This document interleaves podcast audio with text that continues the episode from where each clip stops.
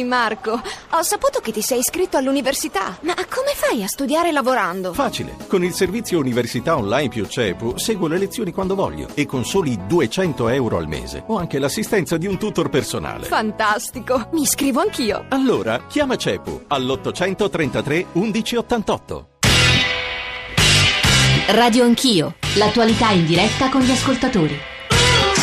9.36 Giorgio Zanchini al microfono, abbiamo sentito insieme le ultime notizie che arrivavano da Parigi, frammentarie come ha giustamente ribadito varie volte Carmela Giglio, altri occhi che hanno assistito a que- sin da stamattina all'alba a quello che è accaduto a San Denis sono quelli dell'inviato del Corriere della Sera Marco Imarisio. Marco, buongiorno e benvenuto. Buongiorno a voi. Puoi raccontarci ecco, che cosa vedi adesso, che cosa hai sentito e soprattutto nelle ultime ore che cosa, e che idea ti sei fatto di quello che è accaduto perché lo dicevo all'inizio arrivano le fonti più da, le fonti più diverse e le notizie più diverse. Marco. Allora, comincio a descriverti quello che vedo. Eh, in cielo ci sono 3-4 elicotteri che stanno girando nel, diciamo, in, un, in un raggio di un chilometro quadrato. Eh, siamo a Saint-Denis, che come forse sai è la banlieue per eccellenza, è la polveriera, è la polveriera sociale di Parigi, è la, polveriera del, è, è- è la periferia dell'odio, del film L'odio, insomma, è quella dove sono nati e cresciuti i fratelli Kouachi, ad esempio, gli autori della strage di Charlie Hebdo.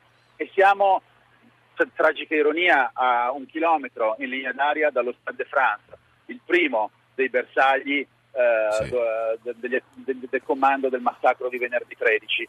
Ehm, all'alba, intorno alle quattro e mezza, questa mattina ehm, praticamente un contingente proveniente dal periferic, proveniente dalle guarnigioni militari, a 750-800 soldati, ci dicono, ha preso ha, cintato praticamente la città vecchia di Saint-Denis. Saint-Denis è una sterminata eh, appunto Ballieu, il, novan- il 93 che è il, il- il numero che sulla mappa indica Seine-Marne eh, ed è la periferia eh, ed è la, Ballieu appunto.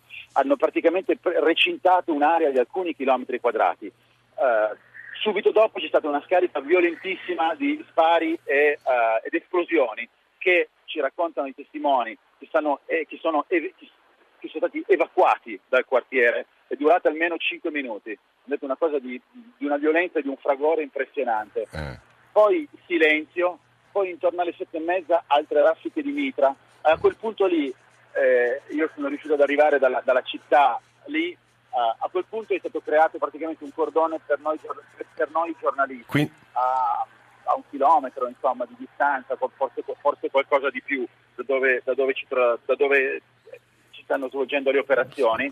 E, ehm, e questa è la cosa. eh, In due appartamenti di una palazzina, di, questi- di uno di questi immensi palazzoni di questa periferia, eh, si sarebbero atterragliati alcuni terroristi. Si pare che ci sia tra essi la mente, sì, sarebbe stato arrestato, questa è la notizia che dà France 2 Marco, sarebbe stato arrestato e sarebbe anche una notizia importante se l'avessero come- preso come- vivo. Eh. Certo, come tu, stai, come, tu, come tu stai da collega, probabilmente tu in questo momento davanti, davanti alla Certo, è molto più ne vedi- difficile per l'inviato avere presente ne vedi, tutto. ne vedi più di certo, me che, che sì. sono eh, sì, comunque c'è una donna pare che si, che si è fatta esplodere Sì. secondo, secondo ti parlo di testimonianze come dire eh, quasi um, uditive Sì. più che oculari secondo alcuni, eh, alcuni- alcune persone che sono state evacuate all'alba la- l'esplosione, la detonazione più forte la- si, si- si suppone la, pers- la donna che si sarebbe fatta esplodere è avvenuta all'interno di uno di, Di questi degli appartamenti. eh, alle- intorno alle sette e mezza sembrava fosse tutto finito e poi in realtà il cordone di noi giornalisti si è fatto arretrare e ti sto parlando come Sì. dire i, soldati che ci spingevano indietro di almeno un altro 5-5 metri un chilometro perché pare che in realtà vi sia ancora un uomo serragliato Eh, questa è, dentro. l'ultimissima notizia. Sembra che dentro ci sia un ultimo uomo asserragliato. La voce che avete ascoltato è quella di Marco Imarisio, giornalista del Corriere della Sera. Ci stava ascoltando Giampaolo Calchi Novati, che è uno dei nostri maggiori studiosi dei paesi afro-asiatici. Prima di andare eh, da lui, ringraziarlo per essere con noi stamane, volevo rivolgere una domanda secca a Maria Calculli, che è nella nostra sede RAI di Genova e che riguarda anche la descrizione che ci ha fatto Marco Imarisio. Enormi palazzoni a San Denis con moltissimi appartamenti, dentro i quali il controllo sociale pubblico, immaginiamo, è molto difficile. Lo dico per il lavoro di intelligence e di polizia che sono tenuti a fare eh, i francesi in particolare, ma ovviamente tutte le polizie occidentali. Professoressa Calculli. Sì, scusi, mi rifà la domanda. No, stavo dicendo che Marco Marisio ci ha raccontato fisicamente i luoghi ah. di Saint-Denis dove sì. si troverebbero gli appartamenti, palazzoni giganteschi, sì. quindi alveari umani, anche se può sembrare un po' forte e offensiva l'espressione, e nei quali il controllo ah, sociale, okay. anche il controllo di polizia è molto difficile e quindi quello che dovrebbero fare le forze dell'ordine, anche i servizi, in alcune delle cinture delle grandi città europee è un compito estremamente difficile. Certamente un compito difficile, si tratta di periferia periferie che, appunto, come ricordava anche il vostro inviato, eh, sono storicamente un po' al di fuori dello Stato, vivono sì all'interno dello Stato ma anche al di fuori dello Stato. Questo credo sia il problema principale che vada eh, affrontato. Il problema delle banlieue non è un problema nuovo, è un problema vecchio, non è eh, così sorprendente che è proprio lì che sia sorto il problema o che si sia esacerbato il problema in questa congiuntura internazionale.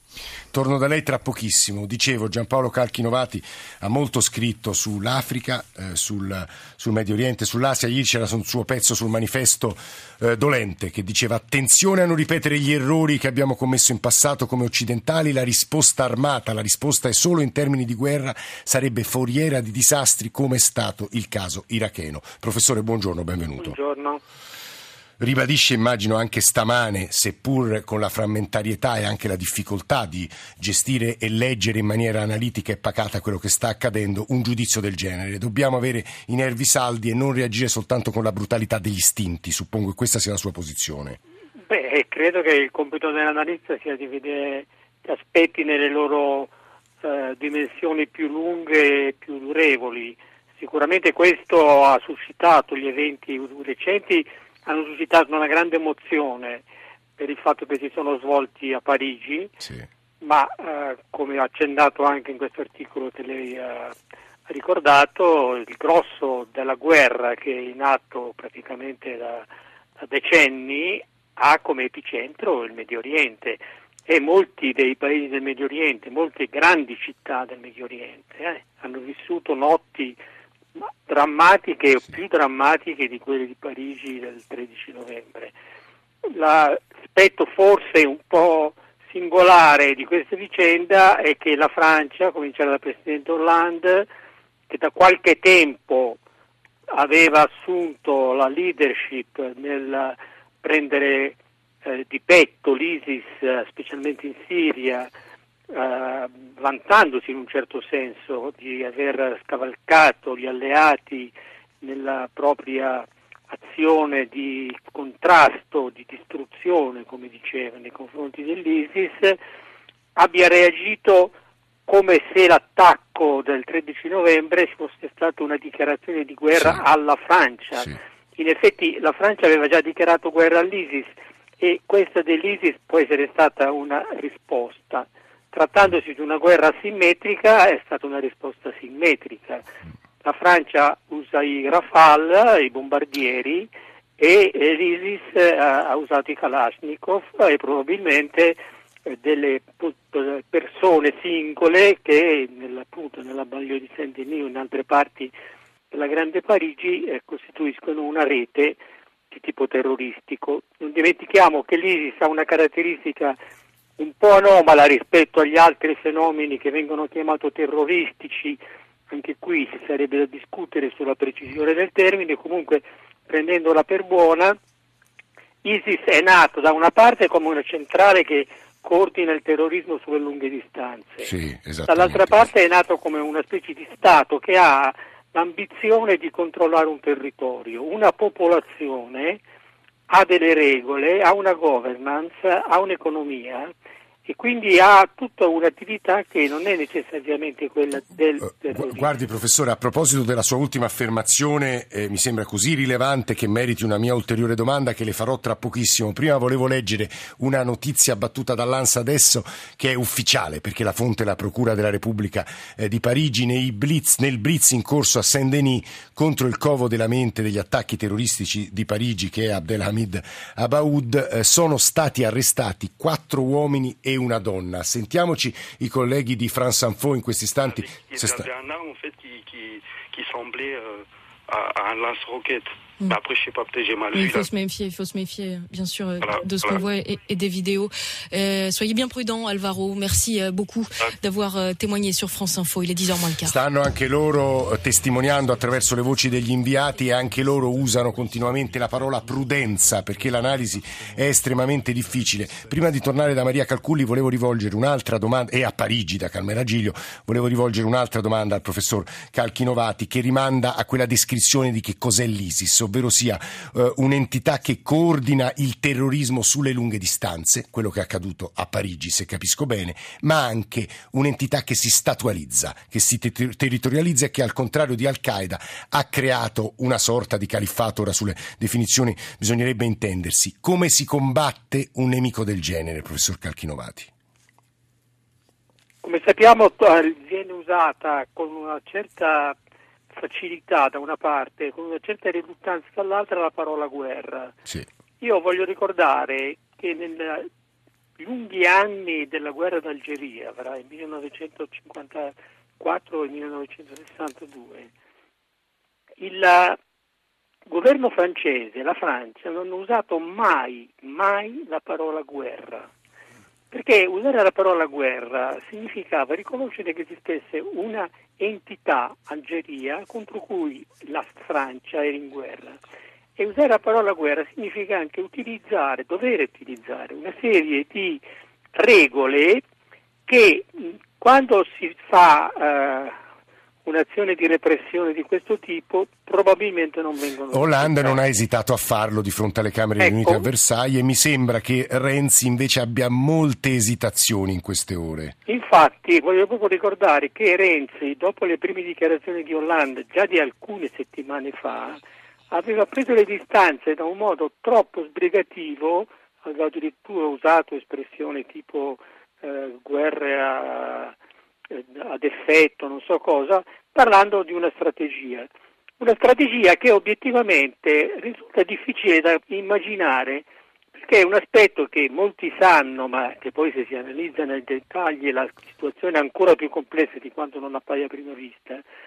Non esiste una coalizione credibile, anche ammesso che questa coalizione possa essere migliorata, rafforzata, coordinata, perché gran parte dei partecipanti di questa potenziale coalizione hanno obiettivi fra di loro solo, non solo diversi, ma decisamente contrastanti. Nell'ultima riunione del G20, credo il presidente turco, no, forse il presidente russo Putin, ha detto brutalmente qui seduti fra di noi ci sono molti che finanziano l'ISIS. Proprio qui seduti che finanziano l'ISIS. Quindi come si può immaginare di fare un accordo contro l'ISIS prima di aver risolto il problema? Eh, In effetti è... ci sono dei governi, dei governi del mondo arabo-islamico che non hanno altra legittimità che quella di rappresentare in qualche modo, sperando che non sia necessariamente collegato con il terrorismo, con gli aspetti più, più pesanti della, della, della, di questa scelta islamista cosiddetta eh, jihadista non hanno altre legittimità che difendere queste posizioni. Esattamente, questo è il punto più delicato. È il professor Calchinovati che sta parlando. Una notizia importante che devo dare, le autorità hanno smentito che ci sia un terrorista in fuga. C'è una domanda che vorrei rivolgere ad un nostro collega di France Antenne, in realtà è un, un uh, insigne politologo e mi riferisco ai giornalista, a Bernard Guetta. Io la porrò in francese e poi proverò a tradurlo con il mio incerto francese. Eh, Bernard Guetta, bonjour, bienvenue. Euh, seulement une question. Euh, la France, vous avez dit, et vous avez écrit, est attaquée parce qu'elle est l'unique pays qui a le courage de répondre euh, à, à, les terroristes. Oui. C'est vrai. Et parce que et, et pourquoi? Oh, Écoutez, pour deux raisons principales. Là, a été le premier et jusqu'à maintenant le seul pays à s'opposer aux djihadistes au Mali et dans tout le Sahel. Euh, la France euh, est essentielle dans cette bataille. Et deuxièmement, évidemment que la France euh, lutte euh, très fortement contre Daesh en Syrie et de plus en plus. Vous remarquez que maintenant, depuis lundi, il y a des bombardements français incessants sur les, les, les, villes et les régions que tient Daesh, et ces bombardements remontent maintenant au mois de septembre, c'est-à-dire avant même les attentats.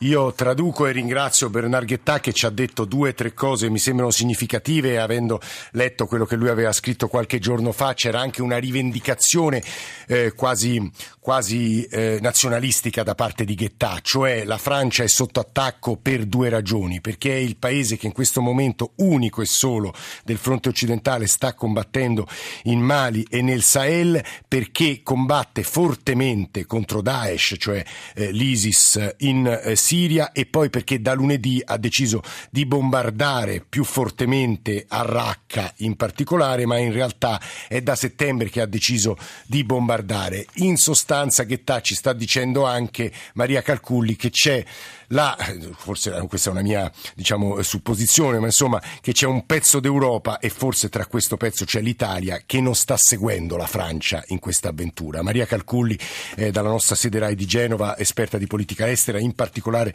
eh, del movimento Hezbollah, ha scritto molto su questo. Professoressa Calculli. Ma sì, sicuramente, cioè, l'Europa eh, non ha una posizione unitaria e la Francia ha un problema maggiore degli altri, anche per una, una questione interna. Cioè, voglio ricordare che la Francia è eh, tra i paesi da cui sono partiti i combattenti stranieri jihadisti che poi si sono uniti in Siria alle eh, file dell'ISIS, eh, tra i paesi diciamo non medio orientali la Francia è il secondo eh, in termini appunto eh, numerici, quindi è chiaro che la Francia ha un problema maggiore, però secondo me è ancora più rilevante quello che diceva prima il professor Calchinovati, ovvero cioè, il, in, un, uh, in, una battaglia coordinata eh, in una strategia coordinata per far sgonfiare il fenomeno ISIS, che è un fenomeno molto complesso, non è un fenomeno soltanto eh, militare, ma è un fenomeno ideologico e eh, diciamo, con una rete eh, di, ehm, eh, di, di, relazioni e di potenziali attori, portatori di minacce molto complesso. Sì.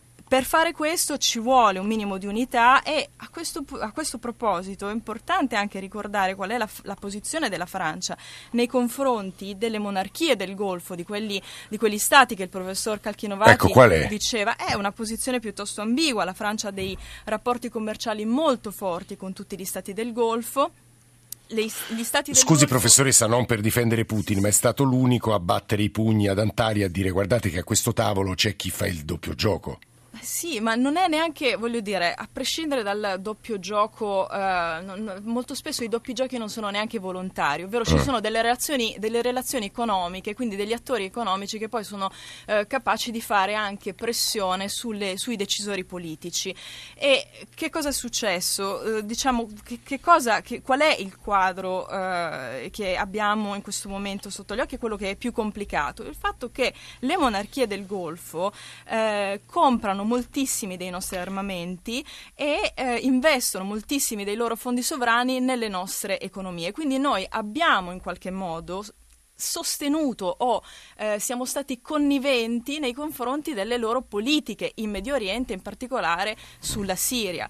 Questo è un fatto che va detto, quindi se non si cambia strategia certo. nei confronti di, eh, eh, dei, delle, delle, monarchie del Golfo, dei regimi del Golfo, come di tutti gli altri regimi dittatoriali nella regione, non si potranno mai far uscire dal Medio Oriente quelle sacche di idee che sono assolutamente anti-autoritarie e anti e contro tutti i tipi di totalitarismo. Questo è, è un punto che è bene che sia stato chiarificato stamane eh, per i nostri ascoltatori. Ci sono due notizie, sto andando da Carmela Giglio a Parigi che arrivano da Parigi da fonti eh, ufficiali, eh, in questo caso sono le forze dell'ordine ma c'è la conferma eh, delle eh, fonti giudiziarie. La mente degli attentati di Parigi, Abdelhamid Abaoud, non è tra i cinque fermati dalla polizia nel blitz di Saint-Denis. Il mandante degli attentati potrebbe essere ancora asserragliato nella casa assediata. E poi c'era un'altra notizia eh, importante, anche qui la fonte era quella della eh, Procura, vediamo se, se la recupero. Eh, prima però vado da Carmela Giglio. Carmela, eh, buongiorno a te da Parigi, poi se, se la ritrovo ci stanno insomma, dei particolari rispetto alle notizie che vi stiamo sì. dando. Sì, sì buongiorno, buongiorno, qui da, da, da Saint-Denis. Le ultime dicono che la, le forze speciali in questo momento stanno perlustrando l'edificio, quindi non è, non è chiaro, come dicevi tu, se uh, Abdelhamid. Abdaoud sia ancora all'interno. Di certo pare che l'edificio possa essere stato minato, quindi uh, tutte, tutta la zona è stata uh, evacuata e, e, e, le forze speciali sono all'interno cercando di bonificare, di bonificare l'edificio. Aggiungo alle, alle, parole di Carmela un lungo comunicato della Procura di Parigi, ha confermato che una donna si è suicidata facendo esplodere il suo giubbetto esplosivo e che cinque persone sono state fermate, tre di loro dentro l'appartamento preso di mira dalle forze dell'ordine della banlieue parigini. Il raid è ancora in corso, come ci ha appena detto eh, Carmela eh, Giglio. Eh, la donna all'interno... Sì, sì, dimmi, dimmi. Sì, poco fa qui sono passati, eh, sono passati degli agenti eh, con il volto coperto da passamantagna che sono, eh, usciti, dal, eh, sono usciti, dal, municipio davanti al quale eh, mi trovo e sono andati proprio in direzione del, de, di Rue Colbiglion dove si trova al numero 8 si trova eh, il covo dei, dei terroristi. Certo Carmela, forse la considerazione oltre alle notizie che stiamo dando eh, importante da fare è che se sono stati presi vivi dei terroristi e se venisse presa viva la mente dell'attentato sarebbero delle fonti di informazione di grandissima importanza. Sì, esatto. Eh, questo va detto, ne abbiamo parlato parlavamo anche prima no, del, del, del, clima, il, il, tentativo di chiarire la cornice in cui tutto sì. questo sta avvenendo. Eh, non dobbiamo dimenticare nel, nel raccontare questi, eh, questi, episodi, quello che sta accadendo sotto i nostri occhi, che eh, in, in, queste, in, queste, ore, in questi giorni, eh, i francesi si sentono eh, per la prima volta e molto più di quanto sia accaduto eh, dieci mesi fa dopo la strage a Charlie Hebdo, si sentono sotto tiro. Cioè ciascuno di loro si sente un, una potenziale eh, vittima. Eh, parlando con chiunque, con la gente comune, la sensazione da parte di tutti c'era che qualcosa potesse accadere, accadere di nuovo. Qui ora in questo momento è, è come dire il buco nero, questo, questa, in questa banlieue che è veramente il buco nero del fondamentalismo sì. eh, jihadista, qui in, in, Francia, siamo anche vicini allo stadio di Francia, lontano dallo stadio di, di Francia dove Es- esattamente, quindi qui si sta adesso eh, giocando comunque, c'è in corso un'operazione, un'operazione decisiva per, per, cercare non soltanto quindi di, eh, di, catturare gli autori materiali di questa strage, ma anche per cercare di, di smantellare quella rete enorme di complicità, una rete estremamente ramificata di complicità, di fiancheggiatori che hanno trovato e che hanno avuto terreno fertile proprio in aree come questa e con questa realtà, oltre l'emergenza terroristica, oltre l'emergenza delle stragi che la Francia eh, deve fare i conti.